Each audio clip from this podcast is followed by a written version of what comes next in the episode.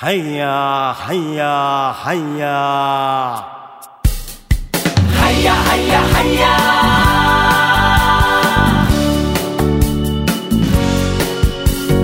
하야 하야 하야.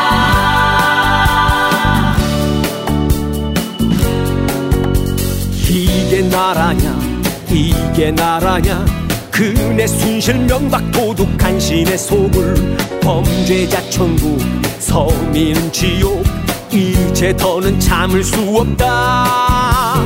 하야 하야 하야 하야 하여라.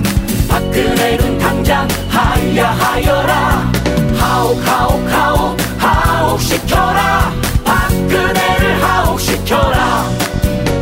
2014년 4월 16일 뭐 독재 붕괴의 공식. 아, 저희가 조선시대 밀란과 이제 총궐기 12일을 다뤄봤습니다. 비교를 해봤고 이번에는 현대사를 한번 훑어보겠습니다. 거기에 무슨 공식이 있지 않겠느냐. 교훈과 뭐 나갈 바 이런 걸 한번 찾아보도록 하겠습니다.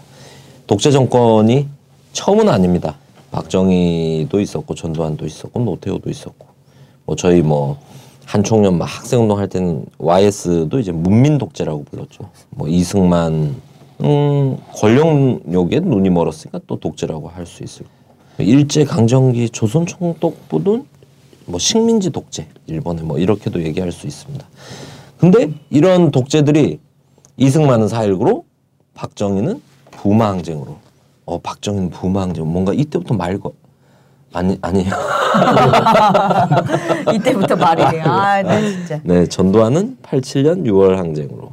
이게 공식이지 않냐. 이 공식을 우리 또 곽 박사님이 5분 5분 스피치? 예, 모든 독재 정권은 민중의 항쟁으로 붕괴한다라는 하나의 법칙, 예, 공식입니다. 이승만의 4.19 다들 뭐 유명하지 않습니까? 3.15 부정선거 저희가 나반특에서 다루기도 했습니다만 아니 그 자기 집사하던 사람을 가지고 어그 부통령을 임자가시게 이- 이게 이 말이 되느냐 이게 국민들이 나라 꼴이 이건 나라 이, 이게 나라냐 이- 이게 맞는 국민이라고 봅니다. 그래서 전 4.19 그 항쟁 전국에 나타났던 구호 있지 않습니까? 그 아, 대한민국이 역사에서 전 최고의 구호라고 생각합니다. 못 살겠다 갈아보자. 그죠? 어, 못 살겠다 갈아보자 좋다. 네. 그 민주당 구호였어요. 민주당 예. 선거구호. 예. 어, 그래. 예. 그랬더니 자유당에서는 갈아봤자 별 수 없다. 구간이 명단이다. 아, 기억납니다. 맞습니다. 그렇습니다. 예. 때로는 카피해도 돼요. 네. 좋은 내용은. 그리고 박정희 정권. 박정희 정권 마찬가지로 원래는 11.6개 총성으로 박정희가 이제 탕탕이다라고 이야기되고 있습니다만 왜 탕탕이 됐냐. 11.6개 전국이 왜 나타났냐라는 부분은 기본적으로 부산 마산 지역에서의 박정희의 긴급 조치. 그러니까 말도 안 되는 이것도 사실 이게 나라냐 알게 되는 거죠. 말 어떻게 대통령이 무슨 뭐 자기가 무슨 국회도 해산하고 절대적 권력을 가진 임금도 아니고 20세기에 뭐 하는 얘기냐라고 하는데 야, 근데 21세기에 이런 20세기에도 우리 국민들이 일어났는데 이게 나라냐 이게 됩니다. 87년 6월 항쟁도 마찬가지죠. 전두환이 예. 아니나 다를까 했는데 예. 호원 조치. 이때도 전두환이 그런 얘기를 했습니다. 우리가 사명이 있는데 하나는 어, 남북의 통일을 이루어야 되는 부분 그리고 또 하나는 선진국에 진입을 해야 되는 이런 두 개의 역사적 과제를 가지고 있기 때문에 이 역사적 과제를 당면하고 있는 상황에서 어쩔 수 없이 어쩔 수 없이 예, 헌법을 그러니까 체육관 선거를 한 번 더 할 수밖에 없다라는 게 이제 호원 조치지 않습니까? 이거 보면 그 친미 친일 이 수구 세력들은 언제나 보면 어쩔 수 없이란 말을 너무 많이 하는 것 같아요. 이게 4.19 때도 그렇고 그리고 박정희 시절에도 그렇고 전두환 시절에도 그렇고 근데 이런 부분들은 예외 없이 민중의 항쟁, 민중의 항쟁의 첫 화두는 바로 이게 나라냐, 이게 말이 되냐라는 부분에서 출발한다고 생각합니다. 이것이 저는 어, 독재 붕괴의 공식이다. 네. 근데 지금도 이게 나라냐가 구호잖아요, 우리. 그렇습니다. 음. 21세기에도. 네. 예. 야, 그래서 하나씩 살펴보죠. 뭐 4.19 우리 실장님 4.19와 지금 딱 돌아보면 제가 4.19 때 태어났는데. 그 체험을 했죠, 뱃속에서. 예, 사라오 태풍까지 합쳤어. 아 그래요. 일단 제가 볼 때 이 이승만 같은 경우는 사실 영구 집권이 다름없잖아요. 네. 네. 지금 지금 바- 차이가 있다면 박근혜 영구 집권은 아니고 음. 5년 집권이긴 하지만 그러나 비슷한 점이 너무 많은 거예요. 네. 일단 제가 볼 때는 제일 이 독재의 특징 중 하나가 아까 그 오픈 스피치에서 말씀하셨지만 독재의 특징은 뭐냐면 쫓아내야 나간다. 음, 아니면 부정선거해서 들어온다 다시 뭐 이런 거예요. 근데 이 근데 정당 체제를 보자면 똑같은 게 있어요. 이 자유당은 이나 이 오늘날 새누리당은 공당이 아니고 네. 사당이에요. 그러니까 개인 정당. 권력자의 정당. 예. 그러니까 원래 정, 정당이라고 할 때는 오바마 정당 이런 말은 없잖아요. 그렇죠. 민주당, 공화당 그건 정강 정책을 중심으로 해서 나오잖아요. 힐러리당과 트럼프당. 그 힐리당과 트럼프당 하니까 무슨 뭐 이렇게 무슨 포커 정당 어, 그러네. 트럼프 치는 건데 예. 훌라 훌라. 예. 예를 들어 자유당이 만들어질 때 자유당이 만들어질 때 자유당 입당 원서를 쓰잖아요. 정확한 내용은 기억이 안 나는데 오래돼서 입당 원서 쓸 때 그 내용이 뭐냐면 개헌을 지지한다든가 뭐가 비슷한 내용이 있었어요. 다른 말로 하면 이승만의 재집권을 지지한다는 항목에 동그라미 쳐야 가입이 되는 거예요. 아 그래. 그러니까 한마디 자유당은 근대 정당에서 뭐냐 느다- 그 듣보잡으로 들어온 사당이에요. 이- 음. 그러니까 얘들이 이승만 국부론 음.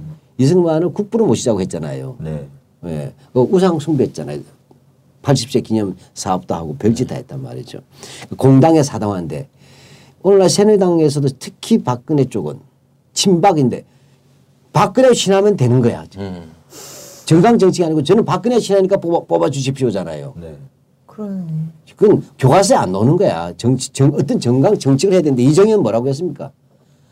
살아도 박근혜 죽어도 박근혜 이거잖아요. 나 박근혜 모습입니다잖아요. 와 진짜 마름입니다. 지킵니다 끝까지 예. 그 약속. 한마디로 그 중간에 근데 요 개투 주자가. 저 개투 주자 야구로 치면 박근혜 박정희 신도론 유신 때는 이우락 같은 중앙정부부장 했던 사람이 우리 모두는 박정희 대통령을 교주로 모시고 박정희 신도가 돼야 된다고 얘기했어요. 어 진짜로. 그러면요. 그런 시대가 70년대야 유신 시대. 네. 아빠가 교주고 국가의 기관장들이 신도인 나라였어요. 그러니까 교주를 좋아할 수밖에 없었네요. 그러니까 박근혜가. 아빠가 없으면 최태민이라도 와야지. 이해가세요? 예. 그 신정국가라. 이런 점에서 봤을 때는 한마디 하면 사당화되었다는 거. 개인을 매개로 해서. 이런 부분이 있고. 두 번째로는 아무래도 발단은 저다 부정선거예요. 네.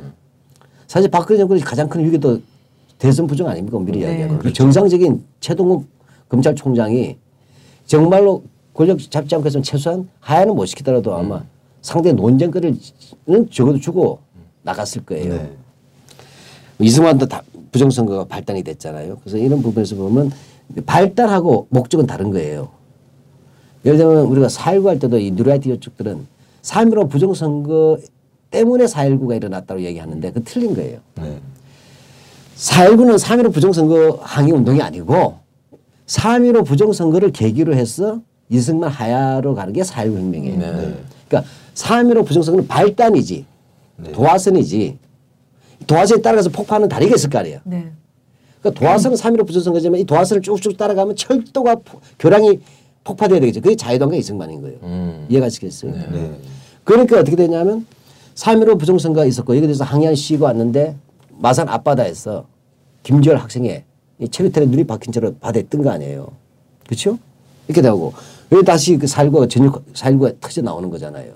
나왔을 때 또 발표했어. 그렇게 된다고. 근데 이때 중요한 것은 발표를 그냥 한 건 아니야. 경무대를 가자고 했거든. 시민들이 학생들. 네. 이게 무슨 얘기냐면 선거에 대한 책임이 아니고 이 선거를 매결한 12년 동안의 학정, 독재 정권에 대한 타도로서 간 거예요. 그러니까 발표가 나온 거야. 한마디로 하면 피를 보고 나간 사람이 이승만은. 박정희는 자기가 피 보고 나갔고 물론 이 피도 보게 했지 부산 그렇죠, 야- 그렇죠. 민주항쟁에서 분- 마산에서는 아 근데. 이것도 지금 너무 똑같은 것 같아요. 예, 지금이랑. 그러니까 국민 여러분, 그냥 이 청취자 여러분이 한 것은 도화선을 안고 죽으면 안 돼. 그죠. 지금도 최순실 사건은 일종의 도화선인 도화선일 뿐인 음, 거지. 도화선이죠. 그간의 이런 영화 봤잖아. 네. 방금 도화선이 타가지고 쭉 가서 어디를 가야 되지? 그 지점을 우리 향해서 가는 행진이다.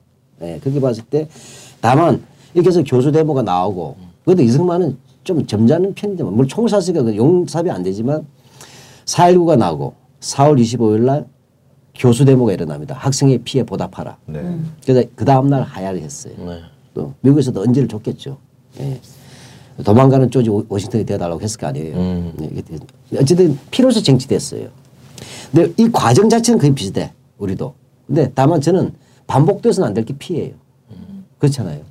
우리는 사- 살고보다 한 번 더 성숙해 보자. 음. 그러니까 니들도 더티 플레이 하지 마, 더러운 짓 하지 마라고 경고해 줘야 돼요. 그 니들도 하야하면 깨끗하게 하야시켜 주겠다요. 우리도. 아 그럴 겁니다. 깨끗하게 하는 거 아니죠 지금? 네, 그러니까 어, 어떡하지?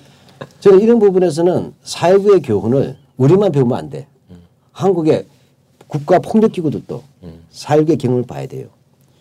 하- 이미 한국은 그것을 몇 번 겪으면서 더 이상 용납하지 않는 시대가 된 거야. 그렇죠. 이제 애기들까지 나오는 시대, 유모차까지. 네. 이 시대에 저는 강력히 경고도 해야 된다. 음.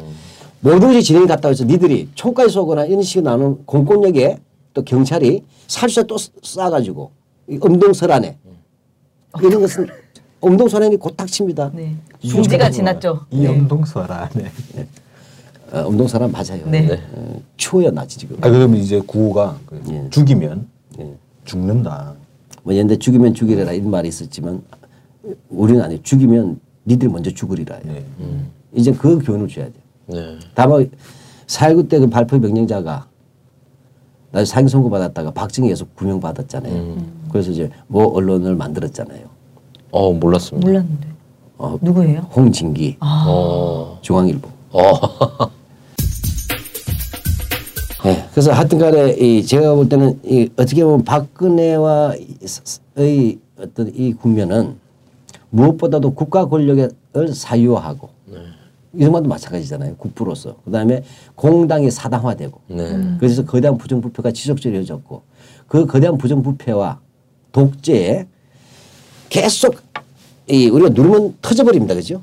터지는 그 도화지점이 부정선거라든지 우리가 아직도 수용할 수 없는 그 대선 부정들의 문제들 이런 것도 연결되면서 그것이 민생 문제까지 가고 외치 문제까지 갔다는 것이죠. 예, 이런 부분들. 그래서 볼때 예, 최신수는 도화선이고 음. 3.15 부정선거도 도화선이다. 이거 좀 어려 더 네, 주목했으면 맞습니다. 좋겠습니다. 실제로 4.19 과정에 보더라도 아까 말씀드린 것처럼 핵심적인 구호가 부정선거로 출발했습니다만 쟁점은 못 살겠다 갈아보자였잖아요. 예. 아니, 지금이랑 너무 똑같은 것 같아요. 이게 나라냐. 지금도 못 살겠다고 국민들이 아우성 치는 거고 사실 2015년 그 민중총궐기 때도 농민들이 거리로 나온 이유가 못 살겠다고 나온 거잖아요. 근데 그런 못 살겠다고 나온 국민들한테 살수차를 이용해가지고 결국 농민의 죽음에 이르게 했고 그리고 이런 지금 뭐 이 박근혜. 박근혜 정부에 대한 분노가 이렇게 터져 나오는 이유도 따지고 보면 야 내가 저러자고 저러자고 저런 저런 권력자들에게 내가 그렇게 우리 맞벌이 해가지고 야근해가지고 우리 애들 저녁도 못 먹이고 어린이집 맡겨가면서 내가 그렇게 일했냐 라는 분노가 이제 있는 거죠. 예. 그러니까 이 부분에서 우리 4.19의 과정이나 4.19 이후의 학생운동이나 진보운동의 흐름이 있었지 않습니까? 그게 뭐라 쉽게 말하면 그 4.19를 가지고 이승만을 타도하면 뭐 할 건데라 그 무엇을 할 건데 이게 나와야 되잖아요. 네. 그때 나왔던 그들이 굉장히 높아졌던 것이 이제 그 당시로서 민족주의에 대한 것이 재발견돼요. 원래 50년대는 민족주의가 금기였어요. 그죠. 왜냐하면 그 덕분 경구 선생 효과가 있다든지 또 중립화 통일론이 있었잖아요. 외세 물러나라는 얘기가 있었단 말이에요. 그제 50년대에도 그 조봉암 기억나시잖아요. 네. 반외세 네. 중립화 통일 같은 거는 평화 통일론 이런 게 있었단 말이죠. 이런 속에서 이 당대에서 이 사회구란 것은 뭐냐면 민족주의라는 걸 이렇게 하고 민족주의와 민주주의를 결합시켰어요. 이게 전 중요하다 봅니다. 그러니까 국가주의 박정희는 국가주의로 갔잖아요. 파쇼로. 네. 지가 민족을 얘기하지만 알고 보니까 히틀러식으로 간 거잖아. 근데 사회는 그게 아니라 민족의 자각이라는 부분들과 민주주의를 통일시키려는 그런 흐름이 있었다는 거죠. 근데 뭐 그래서 우리 다을팀이 민세제 그때 나온 개념이 자립경제론이에요. 자립경제. 그러니까 요즘 말로 하면 이제 내수에 기반하고 근데 재벌 중심이 아닌 균형 있는 경제. 그러니까 경제개발 5개년 계획을 장면 정권이 수립한 거 아니에요. 그걸 나중에 박정희 정권이 카피했지만 두 번째는 뭐냐면 평화통일 가자 북으로 오로 남으로 만나자 판문제죠. 물론 이건 낭만주의적인 요소가 분명히 있습니다. 그러나 그 속에 전제된 것은 뭐냐면 놀라운 일이에요. 전쟁이 끝난 지 7년밖에 안 됐어. 그 증오 속에서 맞아요. 이제는 막 손을 뭐냐 총 대신 악수하자고 한 거 아니에요 서로. 네. 어, 요즘으로 다 치면 이거 겪은 세대들이야. 7년 전이면 2009년이죠. 그렇죠. 2009년에 전쟁이 끝났는데 그리고 원한도 있을 거야. 양쪽이 총 들고 싸웠으니까. 이게 왜냐면 정기구만 싸운 게 아니라 게릴라로도 싸우고 그다음에 마을에서는 축창 들고 서로 찔러 죽였는데도 불구하고 이건, 이건 아니다. 나간 거예요. 그다음에 세 번째가 민주주의 똑바로 하자잖아요. 그- 그런 면에서 봤을 때는 그라 물기로 이미 우리는 뭐냐 그건 자유당 정권이 했던 모든 부정부패가 독재가 아니라 독재의 결과 이런 것들을 만 것들이 없었기 때문에 독, 독재라고 얘기하는 거예요. 지금 우리가 최순실 효과에서 보는 게 뭐냐면 최순실이라는 것은 비선 실세 문제를 보면 안 된다는 거예요. 이 비선 실세와 그와 영합한 세력들이 만들어왔던 결과물이 뭐냐는 거예요. 네. 그 결과물이 전 분야에서 다 일어났잖아요. 막 사드든 네. 뭐 개, 개성 공단 문제든 한 일본과 이- 위안부 문제든 한일 군사 정보 교류 협정이든 이 대관계에서도 정말 납득이 안 간다 그랬잖아요 우리가. 그래서부터 내부에서는 완전 국가의 민주주의 시스템 마비하고 그다음에 통제하고 감시하고 그죠? 불통하고 그다음에 묵하면 벌금 물고 가짜 간첩도 또 만들고 아직도 그러니까 이런 것들 저는 그 최순실에 대한 그 뭐냐면 문제 제기는 최순실이라는 그 도화선에서 폭파시켜야 될 수많은 것들이 있다는 거예요. 예, 저는 그런 부분에서 4.19가 결코 이승만 정권 하에로만 멈추지 않았다는 것들도 기억해야 된다는 거예요. 네. 지금의 국민들의 민심이나 지향들을 보면 그 당시에는 이제 고려대학교 학생들이죠. 경무대로 진격해 들어가는. 꼭 그렇지 않아요. 예. 4월 18일 날 나왔지만 4일 19일 날 이제 나오면서 이제 물론 이제 우리 학교 선배들도 있었긴 하지만 여기는 이 우리 흔히 룸펜 네. 프롤레타리도 꽤 있었어요. 네. 우리 광주 때도 꼭 대학생 네, 왕지 네. 않았잖아요. 예, 예. 그러니까. 물론 학생들이 있었지만 어, 또 요즘 같은 고려대학교 학생이 했더라도 그렇게 했다고 하면 안 돼. 근데 지금 지금 양상에서 나타나는 국민들의 민심은 청와대로 가자. 이런 분위기가 아, 그래서 아까 경무대 얘기할 때 너무 탁 약간 찌릿하더라고요. 근데 예. 저희들은 근데 그렇게는 조심해야 돼요. 왜냐하면 이제 이제 개인 견해예요. 네. 혁명이라고 해서 예측 불허하는 겁니다. 어, 물론 이제 혁명이라는 게 정치 혁명도 있고 사회 혁명도 있고 경제 혁명도 있고 포괄적인 혁명이 또 있을 수가 있는데 하야도 그 중에 하나지 않아요. 그죠? 왜냐하면 그건 쫓아내는 건데 사실상은. 예, 저는 어쨌든 평화적인 의사 표현이 돼야 된다 저는 봅니다. 예, 현재로서는 어떤 그런 부분에서 어, 지금 우리들은 이 하야의 시간 계속 하는 요것들 반복해서 외치면서 알아들으라고 한 거 아니에요. 네. 네. 못 알아듣는 지점은 있겠지요. 그러나 그 알아듣는 지점까지 우리가 정말로 귀에 귀를 뚫어줘야 될 것 같아요. 길을 뚫어주기 위해서 네, 가장 국민들은- 가까운 곳에 네, 가서 국민들은 정말로 귀를 뚫어주기 위해서 그냥 평화적으로 청와, 청와대로 가자라는 부분인 것 이런 같아요. 좀 문제는 지금 너무 차벽이 앞에서 안 들리는 거 아니냐 문제야. 네. 어, 그렇게까지 할 필요 있느냐 경찰이. 음. 그러니까 우리도 신사적으로 할 테니까 청와대 목소리 들게 해달라는 거예요. 정확하게. 어디까지 가야지 들릴까? 청운동 사무소 앞에까지 가야 쉽게 말하면? 방송 방송도 안. 보는 것 같으니까 방송도 안 볼 거예요. 그러니까 생방으로 해줘야 돼. 생방송으로. 저는 그래서 그런 전술 문제에서는 말씀하셨던 대로 지금은 저희가 빌미 문제도 있고 네. 그리고 이 범국민적인 항쟁을 만들기 위해서도 그러고 평화적인 방식을 좀 잘 지키는 게 좋다라고 생각합니다. 근데 저는 실제 이기기 위해서는 이게 꼭 평화냐 폭력이냐의 문제가 아니라 저희는 많이 나오면 된다고 생각하거든요. 저는 사람이 압도적이냐 안 압도적이냐 이 문제라고 네, 봐요. 저는 이게 관건이다. 소수 나와서 그 애들 폭력 투시한 데서 이깁니까? 네. 아니잖아요. 이건 아주 간단해요. 저는 이렇게 보는 게 국민들 너무 복잡히 생각하면 안 돼. 이 사안은 이유 여하나 정치권의 조정을 떠나서 먼저 필요한 것은 뭐냐면 이건 하야해야 될 사안이라는 것이 확, 확정되어야 된다는 거예요. 제일 중요한 것은. 이거는 자꾸만 뭐냐면 이런저런 변명하지 말고 정치권에서도 개- 쓸데없이 아 이렇게 하면 나- 국정 혼란한다 이렇게 얘기하는 게 네. 아니라 이 하야 할 내용이냐 아니냐를 정확히 규정해 주- 해주는 거예요. 이제는 국정이 마비가 됐어 사실은. 헌법. 헌법도 다 개판 쳤어요. 헌법을 헌급으로 만들어 놨어요. 이제 국민의 명령이 나가야 돼. 국민의 명령. 이건 하야다. 네. 왜 제도화된 정당이 그동안 해준 게 없잖아요. 지금 정당이 뭘 그대로 컨트롤한 게 있어요. 다 한 통속이었잖아. 이제 와서 다 알고 있었대. 그 그동안 뭐 했니? 다 직무유기 아니에요?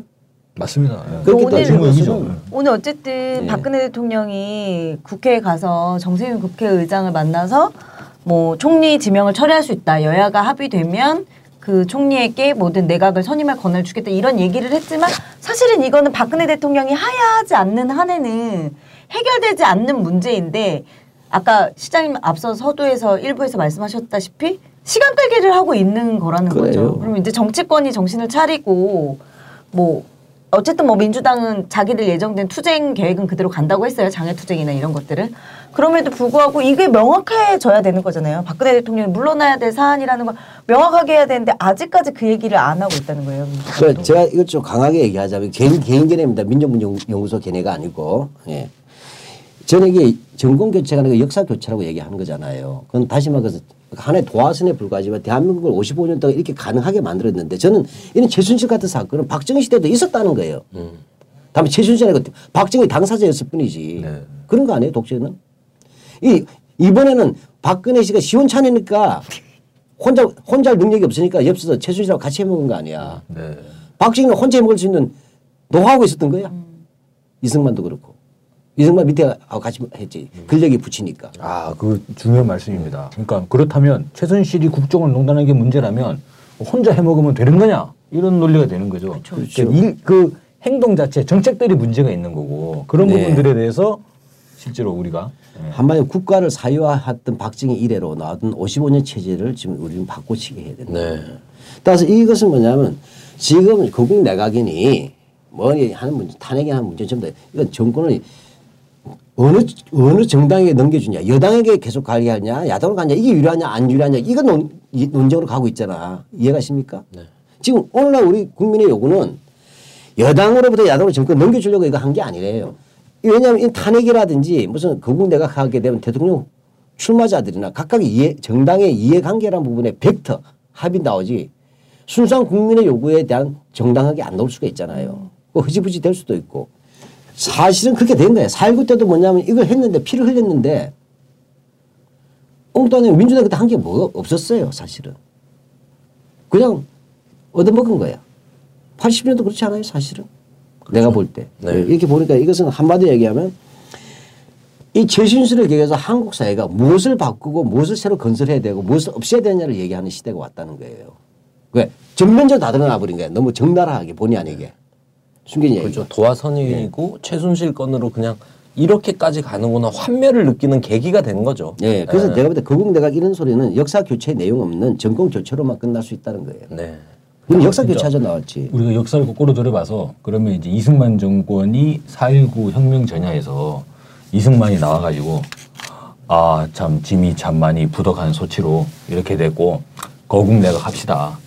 그러면 국민들이 아 참 국정 제가 물러나면 국정이 혼란해질 것 같으니 막 그냥 거국 내 거국 중립 내각으로 가는 게 어떻겠냐 이런 논리 하면 이게 말이 되느냐는 거죠. 이제 지금 상황이 완전히 그러하다 네. 맞습니다. 예. 우리 다음으로도 넘어가죠. 이제 예, 그 다음에 이제 뭐 4.19도 있었고 또 그 다음에 79년? 부마항쟁이 네. 있죠. 근데 많은 사람들이 이뭐 정치권에서 그런 얘기가 있는 것 같아요. 지금 하야 하면 국정이 혼란해지지 않느냐. 근데 이미 또 혼란해지 혼란해지는데. 근데 우리가 홀- 절대 혼란해지지 않는다라고 하는 게 79년도에 실제로 확인했지 않습니까? 11.6으로 박정희가 이제 탄탕으로 이제 4.19 때도 마찬가지지. 아 그렇죠. 예. 여유 없이. 네. 안 망했어 대한민국이. 그죠. 예. 오히려 더 좋아지더라. 예. 급격하게 계단 같으면 급격하게 수직 상승을 한 거죠. 그렇죠. 사회 발전, 민주주의가 꼽히더라. 이런 게 실제로. 그러니까 권력 절대 권력자 독재자가 하야하면 국정이 혼란해지는 게 아니라 민주주의가 꼽히더라라고 하는 게 바로 79년, 80년 서울에 보면서도 그렇고 아까 말씀하신 것처럼 4.19 과학 과정에서도 우리가 그런 모습들을 봐왔지 않나요? 아, 79년은 더군다나 하야도 아니고 저격을 당해서 갑자기 그냥 부재가 돼버린 거잖아요. 비상사태죠. 인고가 돼버렸죠. 예. 근데 오히려 80년 봄이라고 부를 만큼 오히려 민주주의 봄에 꽃이 피는 기운이 확 저도 그때 대학교 1학년이었잖아요. 아, 1학년 새내기. 네. 그 이제 그때 10월 17일 날 네. 고려대학교 문과대학교 건물 서관이라고 불러요. 시계탑 건물이라고 해요. 그 3에 3-132 강의실에서 자연과학 개론을 들었어요. 네. 기억력이 그러니까 130명이 앉을 수 있는 대형 강의장이에요. 110명. 아, 역사적인 날이니까. 잊을 수가 없죠. 근데 자연과학 개론이니까 인문계열 학생이 다 들었어. 그러니까 그 당시에 인문계열 학생 전체가 110명이에요. 그게 네 개과로 합- 나눠지는 거거든. 근데 그 정도들은 막 대형 강의인 거예요. 근데 그때 내 친구가 갑자기 전단을 뿌린 거예요. 강의실에서 예. 어 멋있다. 예. 그저 1학년 때뭐 알겠습니까? 보니 그날이 10월 17일 바로 유신 발표일이라. 어. 10월 유신 했던 날이잖아. 72년도에. 그러니까 기- 기- 교수님이 바로 나가버려. 네. 그 안에서 우리 신고하러 가셨나? 신고할 필요가 없어. 왜냐하면 그 당시에 그 하- 학교 안에 경찰이 예. 상주했어요. 예. 수업실에 들어왔거든. 유인만 불려도 2년 교실에 3년. 들어왔다니까 강의실에서 같이 수업을 들었어요. 청강하셨어요 경찰이? 어, 그 배운 바가 많을 거야 성북 어. 경찰서. 그, 그 감시 체크했었어요. 왜냐 주요 요주요 가- 교수나 대형 감옥은 그렇게 해서 뭐냐면 포위가 당한 거야. 종합 경찰서에서 쫙 와버린 거야. 강의실이 완전히. 예. 그 강의실 바깥에 이제 아래 차- 주위창에다 대고 체류탄을 딱 겨누고 있는 거예요. 그래서 농성을 했었어요. 그러다 결국 어떻게 뭐, 뭐 재간이 있나요? 포위됐으니까. 그렇게 하다가 쉬했던 초등학생 탈출했는데 잡힌 거야. 아. 내 친구도 잡혀서 아주 고생 많이 했죠. 그래서 잊을 수가 없어요. 그러고 나서는 고대만 휴업령이 내렸어. 휴업령. 휴교령. 휴업, 휴업. 예. 수업을 못 하는 네.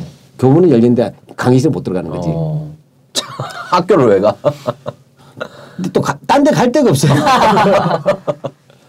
그래서 고려답에서 혼자 바둑복 두고 있는데 네. 갑자기 총 맞은 소리가 음악이 이상하게 들리는 거야. 근데 이제 가면 언제 오나 그 뭐죠 그 산울림 네. 네, 산울림의 노래 아, 있어요. 이제 가면 언제 오나 서- 어여쁜 우린 하는 게 있어요. 왜 나오나 싶었더니 박정희 대통령 유고가 나온 거야. 아. 그때 저는 뭐냐면 유신 어린이였어요. 아유 각하가 돌아가시는데 박근혜는 전방은 했지만 나는 국가는 진짜 걱정됐어요. 음. 왜 아무것도 모르고 커온 거야 대학교 1학년 때까지. 예, 그렇게 됐는데 80년 내가 5월 서울에 봄까지 나갔잖아요. 그때는 정말 엄청났어요. 아마 그것은 4.19의 처음이에요. 네. 아, 63 세대가 있을 거다. 한일회담 할 때. 네, 네. 근데 그건 약과였어. 시- 서울역 앞에서부터 시청까지 꽉 찼어요. 예, 그렇게 갔었다고. 갔는데 역사를 공부하게 된 이유 중에 하나인데 그 거대한 역사의 흐름에 있었을 때 그건 맞아요. 결 지나고 보니까 그런 흐름인데 우리가 죽서서 개줬잖아요. 사실은. 많이 모여야 되는데 방향도 있어야 된다. 음. 그 방향이 디테일해서는 안 돼. 굳이. 뭐 우리가 일반적으로 하는 사람이 우리가 정치인도 아니지만 그러나 저도 서울에 보면 가장 두고두고 아직도 정리가 안 되는 게 서울역 회군이잖아요. 음.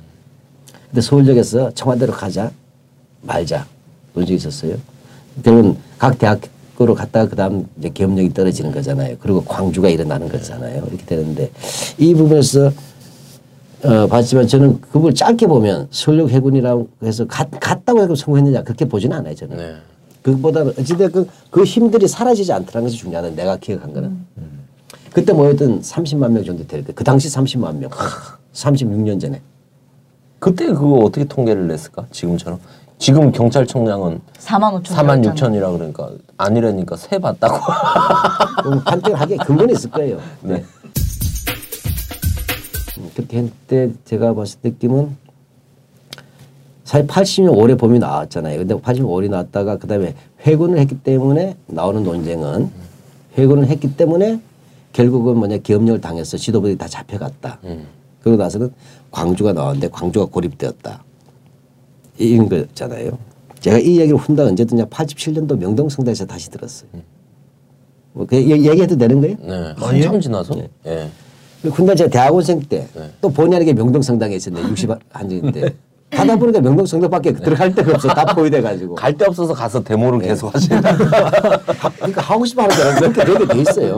어, 대문한 건다 그런 거예요. 우리 같이 어중이 떠중이도 그냥 휩쓸고 나가게 하는 게 네. 대중의 힘이에요. 그 명동성에 있으니까 그 밤에 이제 이제 각 대학별로 이제 토론하는 거예요. 계속 농성을 할 것이냐 안 할 것이냐. 저는 대- 대학원생이니까 뭐, 뭐 말하기 쑥스러워요. 그때 대학원생은 교수인 줄 알고 착각하던 시대예요. 요즘 교수도 똥감이죠. 근데 대학원생이 교수인 줄 알던 시대, 시대예요. 네, 8호 학번 한, 한 명이 각 대학별로 하는데 대학별로 분임 토의한 결, 분임 토의한 결과를 가지고서 예 하려고 한 게요. 그 당시에 87년도 지, 그 국민운동본부는 네. 그 지금 종로가 기독교 방송국에 본부를 차렸었어요. 네. 근데 스마트폰이 없어서 연락이 안 되는 거야. 알아서 제- 결정하시기 이렇게 된 거지 뭐.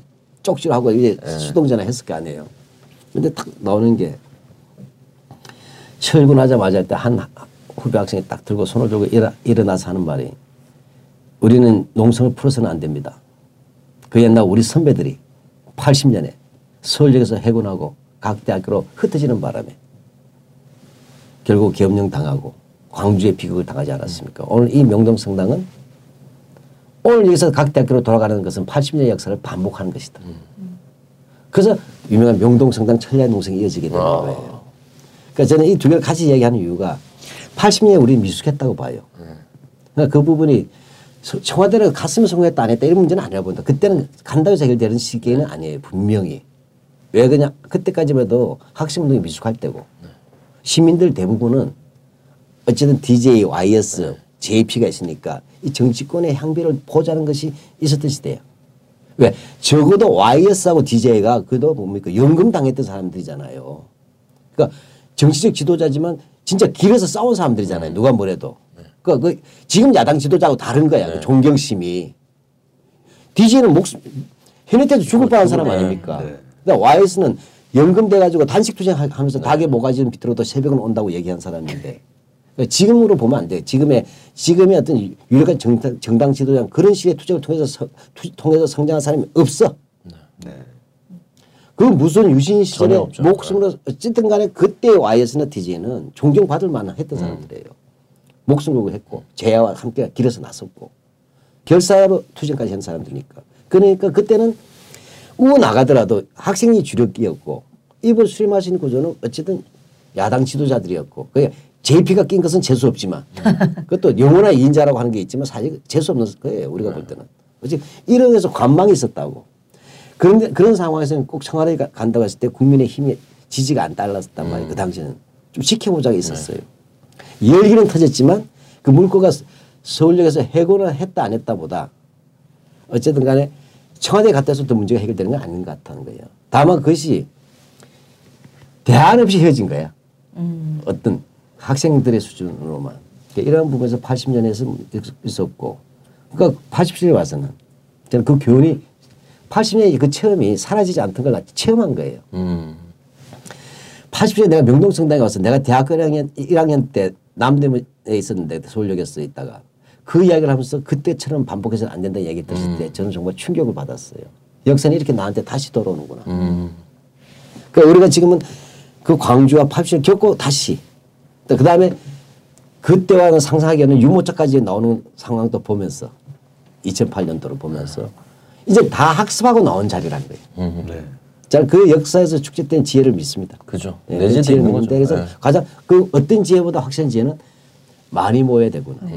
압도적으로 많이 예. 보여죠. 저는 압도적 압도적 요구가 하야하면 된다.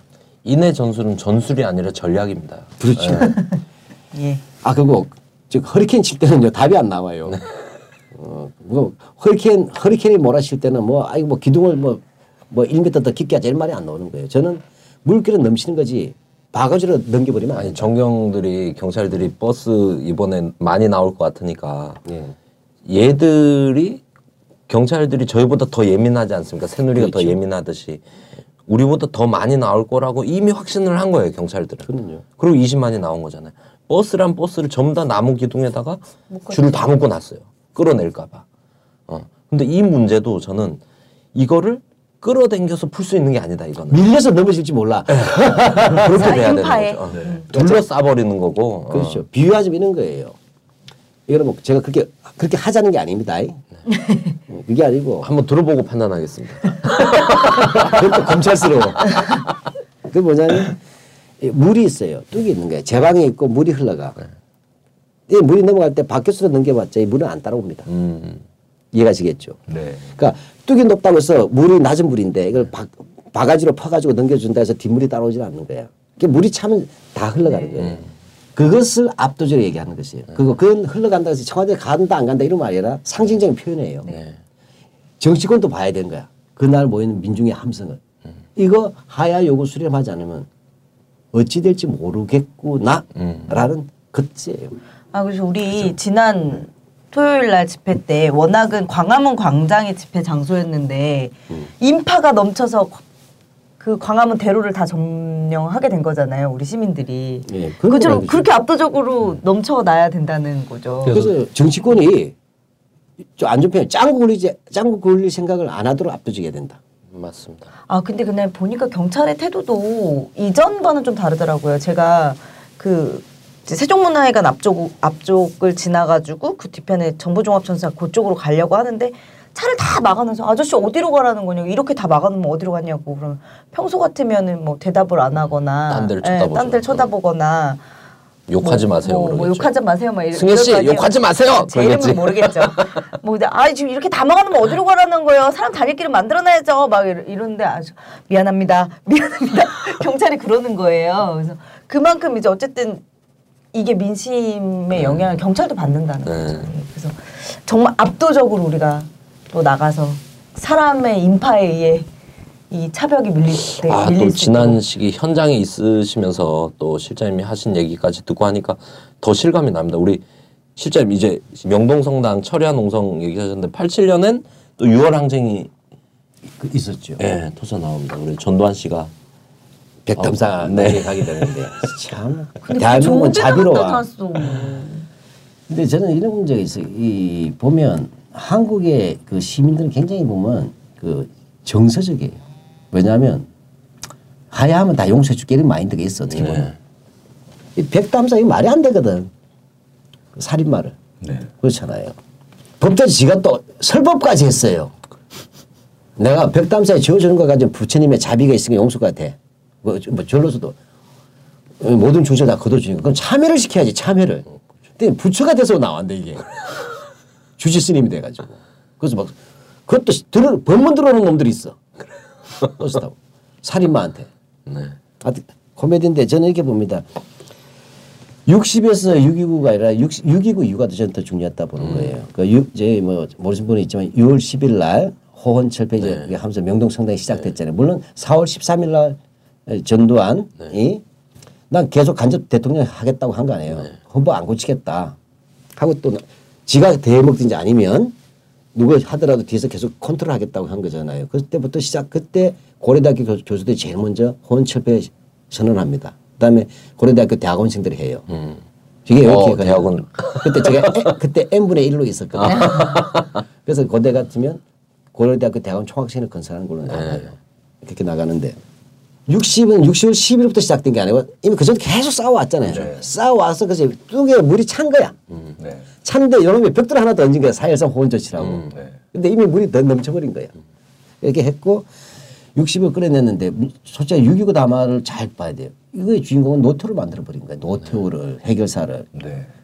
우리도 지금 끝장 날수 있다. 죽 서서 개준다는 게 있고 제주는 고미 피고 돈 아까 말씀하신 거국 내각 뭐 네. 이런 데서 그러니까 그것은 지금 우리가 얘기할 때 안 일어난 거예요.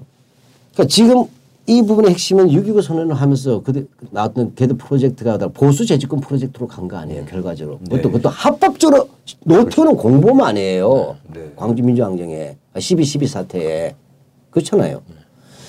동일하게 전두환과 동일한 역사의 심판을 받아야 될 놈이 이상하게 합법적으로 국민투표에서 정통성 인정해 주게 된 거예요. 그래서 누라이트 대학 교과서를 보면 87년 체제는 바로 이걸 말하는 거예요. 직선제를 쟁취해서 3당 합, 의 합의에 이루어졌고 그래서 민주적인 직선제 절차에서 노태우가 대통령이 되었다 이렇게 되는 네. 거예요. 이게 누라이트와의 87년 체제야. 그 노태우가 자유민주주의 제도와의 첫 번째 대통령 지금 되어 있다고 이쪽의 논리대로라면. 6.25 선이 그런 거잖아요. 근데 그 다음에 7, 8년 노동자 대투쟁 나왔잖아요. 네. 그다음에 9, 10월에 9, 10월 농민 대통령 나왔는데 이건 뭐예요? 이거는 6.25 선언하면서 이거는 사회의 안정을 위협하는 요소로 배제해버렸다고. 이미 6.29로 민주화는 됐는데 그거를 인정하지 않은 예. 불만 세력. 직선제가 무슨 민주화야. 우리나라 최초의 직선제는 언제 나왔어요? 이승만이가 재집권하기 위해서 만든 게 직선제예요. 네, 그렇죠. 직선제가 민주주의는 아니야. 네. 민주주의라는 것은 그런 게 아니에요. 예, 그런 게 아니고. 하여튼 저는 그래서 보면 이6.25 선을 꺼냈던 민중의 힘은 위대했지만 그러나 이6.25 선언 자체가 가능성 위로부터 일방적으로 맡겨져 버렸다는 거예요. 네. 그렇게 하면서 노태우라는 또 하나의 역사의 범죄자를 그래도 온전시켰다는 것들. 그러니까 이런 부분도 우리가 동시에 기원으로 봐야 된다. 아 지금이랑 지금 거국 내각하고 얘기하고 중립 내각 얘기하고 책임 총리 얘기하고 내치 외치 얘기하는 상황이랑 어떻게 이렇게 한치도 안 틀리고 똑같은지 지금은 그때 보면 전두환이가 친박, 진박이야, 진박. 그러니까 노태우는 친박이야.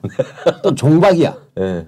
비박도 아닌 거죠. 네. 예. 이렇게 넘어간 거예요. 지금은 자칫하다가는 그거 중립 내각이나 탄핵의 문제는 다시 뭐냐면 지금 김무성 이런 사람들 다 공범들 아니야? 새누리당이 왜? 그죠. 여당 아니에요. 집권 여당. 그리고 박근혜 방탄조끼는 친박 연대만 한 게 아니잖아요. 네. 사드 침방만 했나? 아니 김무성이 심지어 그렇잖아요. 선대본부장이었어요. 김무성이 박근혜 그러니까. 선대 본부장 아닙니까? 네. 우리가 그걸 알아야 되는 거예요. 이것들이 지금 범죄에 저지르고 가서는 또 범죄 차량 바꿔 타게 하는 거야. 네. 몇 번이나. 그 신한국대에서 한나라당 네, 바꿔. 그죠. 옷 갈아입는 거죠. 예. 예, 또 지금 뭐 당면 예. 바꾼다는 얘기 이런 나오더라고요. 구조에서의 갈아타기 범죄라고 한 것이 있기 때문에 정권 교체란 말은 위험하고 무슨 거국 내가 이런 거 하지 말고 정확하게는 그 역사의 범죄와 거기에 따른 저, 주범, 공범, 종범, 방조범 그 이제 기- 기생범들 이게 한 이 진짜 한마디 새누리와 그다음에 수구 세력 전체잖아요. 네. 근데 일반 수구에 어떻게 할 수 없다 하더라도 정치적 책임이나 공공의 책임을 졌던 이 세력들에 네. 대한 역사 교체. 야, 하나의 이 조직 폭력배 세력들을 일망타진해야 되는 네. 그런 시대. 아 네. 정권 교체보다 다시 이렇게 말씀하시니까 아까 쓰신 단어 정권 역사 교체다 정권 교체가 아니라 사실 그 어떤 이 제가 너무 말이에요. 전화하시면 한용아 너는 꼭 나가는데 역사 교체라고 말해라. 정권 교체하면 큰일 난다. 죽서서 겨주고 브로커들의 세계다. 아 김명준 브로커들의 세계. 누가 김명준을 기억하고 있었겠어. 네. 어느 날 갑자기 다시 또 자기가 주인공처럼 나오잖아. 아 근데 왜 이렇게 국민들은 이게 청 최순실이 아니라 청와대가 목표다. 청와대만 목표가 아니라 새누리당이 목표다라고 국민들이 다 얘기하는데 야 참 그 야권 정치인들이 왜 자꾸 말리는지. 알면서도 예. 알면서도 그들은 이 과정들이 자기 자신들의 이익이 되는 부분에서 가야 되는 부분에 대한 것이지 민중의 요구를 를 대변하겠다가 아니잖아요. 그래 오늘은 그 협, 협상하는 표정을 보면서 아니 이 더불어민주당 이 책임자들은 박근혜 하야가 무서운가 이 생각이 들더라고. 아, 그렇지 않겠다고 음. 공식적으로도 얘기한 거잖아요. 이종걸 원내대표는. 그러니까 실제 무서운 거 아닌가 이게 어. 이런 생각도 듭니다. 그러니까 하야가 자기가 자기가 권력을 못 쥐는 결과가 되면 어쩔지 않은 이런 계산 자체가 결합되어 있기 때문에 사고가 폭이 좁아진 거죠. 자꾸 민주당 뭐 입장에서는 사실 지금 가만히 있어도 박근혜가 임기 채우고 자기네가 정권을 교체할 수 있다라고 믿고 있는 구석이 있는 거죠. 네, 뭐 어찌됐든 저희가 60년 그리고 80년 그리고 87년까지 살펴봤습니다. 그냥 옛날 얘기가 아닙니다. 이게 저희도 이 항쟁의 역사가 누적되면서 내재되는 경험과 교훈이 있지만 또 저자들도 있구나 이게. 그렇죠. 예, 저자들도 이 과정의 교훈과 뭔가 방도를 가지고 있겠구나 이- 이런 생각이 듭니다. 그래서 그래서 역사 공부해야 돼. 근데 네. 역사 정말로. 네. 아 오늘 방송을 정말 지금 현장에 있는 많은 또 촛불 청취자들이 많이 회자를 시켜주면 너무 좋겠다 이런 생각이 듭니다. 들으면 들을수록 그리고 2010년 총궐기가 이 공식이 맞네요. 이게 4.19, 80년 서울의 봄, 6월 항쟁 이게 다 포함이 돼 있습니다. 지금 이 안에 다 내재가 돼 있는 거고 그리고 저기 수구 보수 세력도 다 내재가 돼 있는 거고 이 역사 70년 뭐 친일부터 100년의 역사 다 내재돼 있는 거고 우리도 마찬가지로 너무나 많은 피를 흘렸지만 우리도 그게 다 헛된 게 아니다. 우리도 또 다 내재돼 있는 거. 그래서 그만큼 이게 형태상으로 뭐 평화 시위 촛불이지만 밑에서 붙는 이 충돌은 지금 어마어마한 거다. 그러니까 지금. 우리도 이미 밑돌이 역- 많이 많이 깔려 있어 이제. 네. 우리도.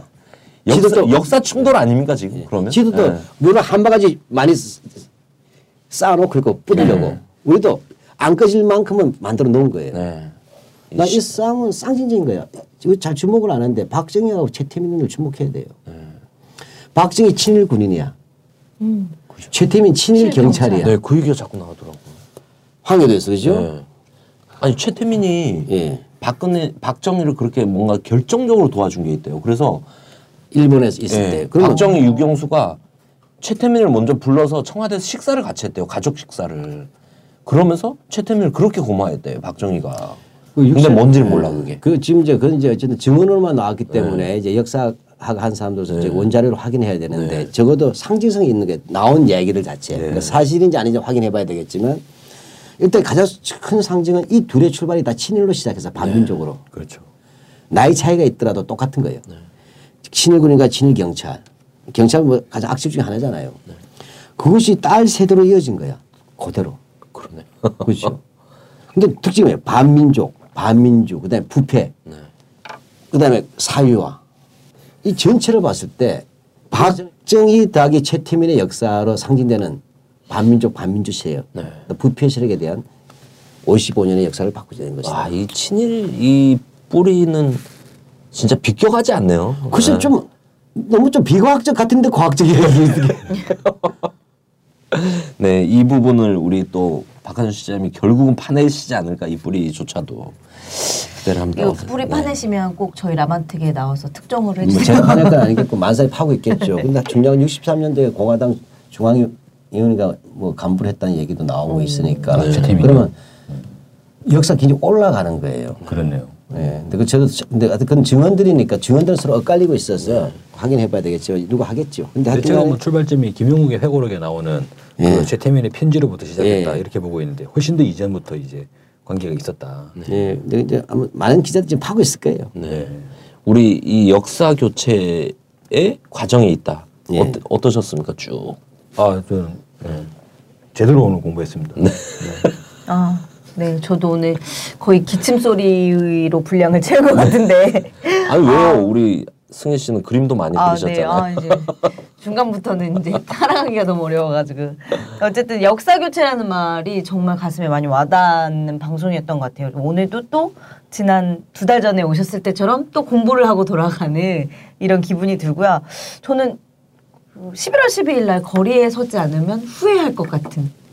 예, 무슨 일이 있어도 거리에 서야 할 것만 같은 그런 막 충만한 기운이 네. 좀 느껴지고 아까 말씀하신 것처럼 우리 뭐 압도적으로 총궐기에 시민들이 참가해서 압도적으로 국민은 박근혜의 퇴진을 원하고 있다라는 거를 꼭 보여줘야 될 것 같다. 네.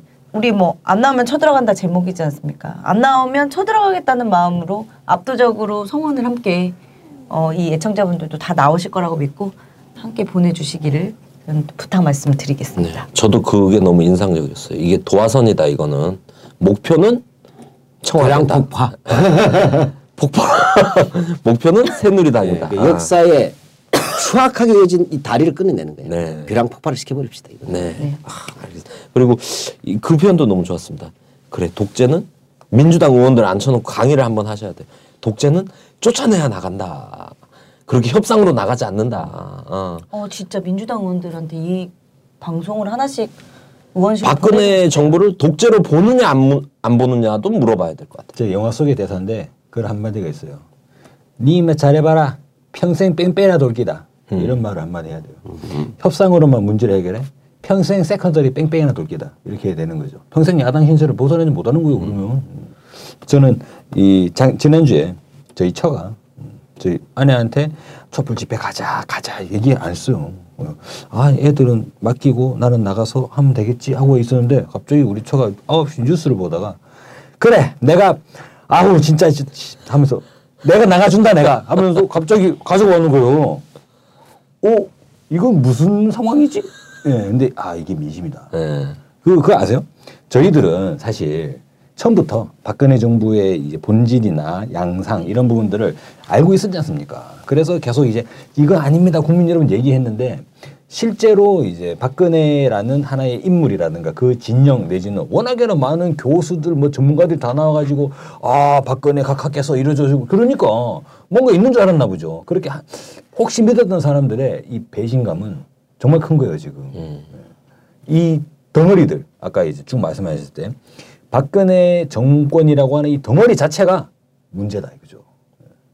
거기에서 나오는 분노 그리고 이제 배신감 이런 부분들이 저는 국민의 이 항쟁이라고 보고 저는 물론 아까 실장님 말씀하신 것처럼 저들도 엄청나게 많은 물탱크에 물을 꽉꽉 채워놓고 있다고 생각합니다. 근데 지금 이 민심은 그죠? 산불 났어요 지금. 어, 뭐 헬기로 갖다 날라도 안 돼. 이거는 산불이 지금 난 있는 상태다. 그러면 결국은 어떻게 되느냐? 야, 지금 정말로 보수 진영, 수구 진영, 수구 진영 내부에서 논란이 일어나지 않겠냐 이제 이 압도적 다수의 촛불을 들면 어떤 상황이 되냐면 야 우리 이러다가 다 죽는다. 각하 띠까? 그러니까 박근혜를 제거하고 박근혜를 이제 내버리는 수순으로 가야 되지 않느냐. 계속 박근혜 끌어안고 있다가는 다 죽는다.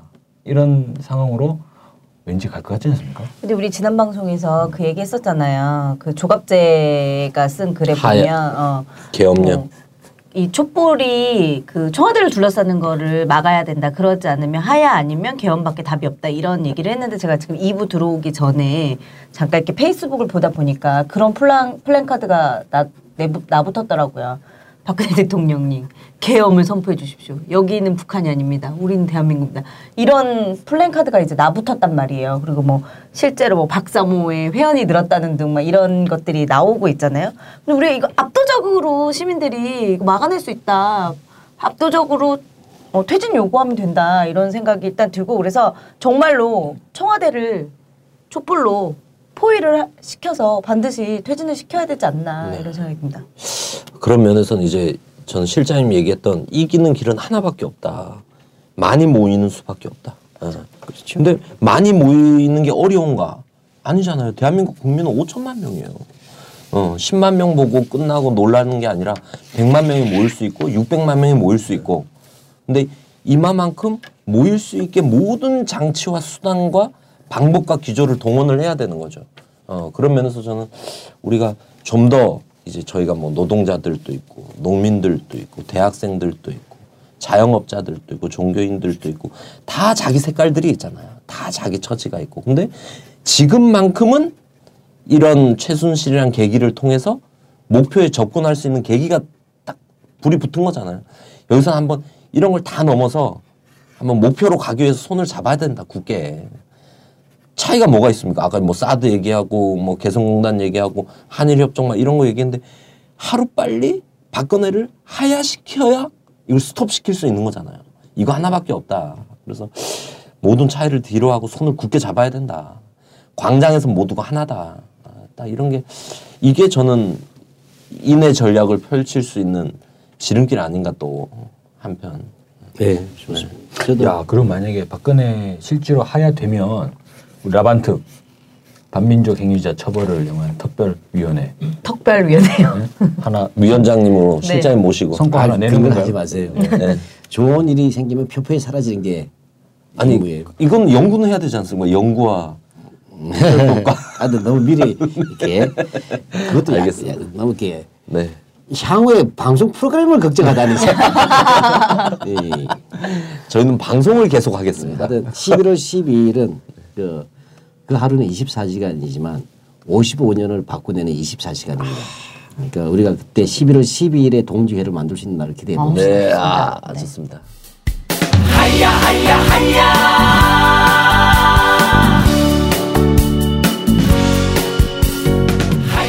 12월 12일 박근혜 퇴진 민중총궐기는 다양한 형태로 진행됩니다. 각계각층의 요구를 담아서 2시부터는 부문별 행사가 진행될 예정인데요. 청소년들은 청소년 시국대회가 오후 3시 종로이가 탑골공원에서 있고요. 어, 그리고 청년학생 총궐기는 오후 2시 대학로 마로니에 공원에서 있습니다. 그리고 노동자 대회는 2시 서울시청 광장, 농민대회는 2시 남대문, 그리고 나는 노점상이거나 장애인이신 분들은 빈민 장애인 대회가 청계광장에서 역시 2시에 있습니다. 어, 시민대행진은요, 어, 대학로 이하 사거리에서 2시에 시작하는데요. 이 시민 총궐기의 형태로 진행이 됩니다. 박근혜 퇴진을 촉구하는 시민대행진으로 진행이 되는데요.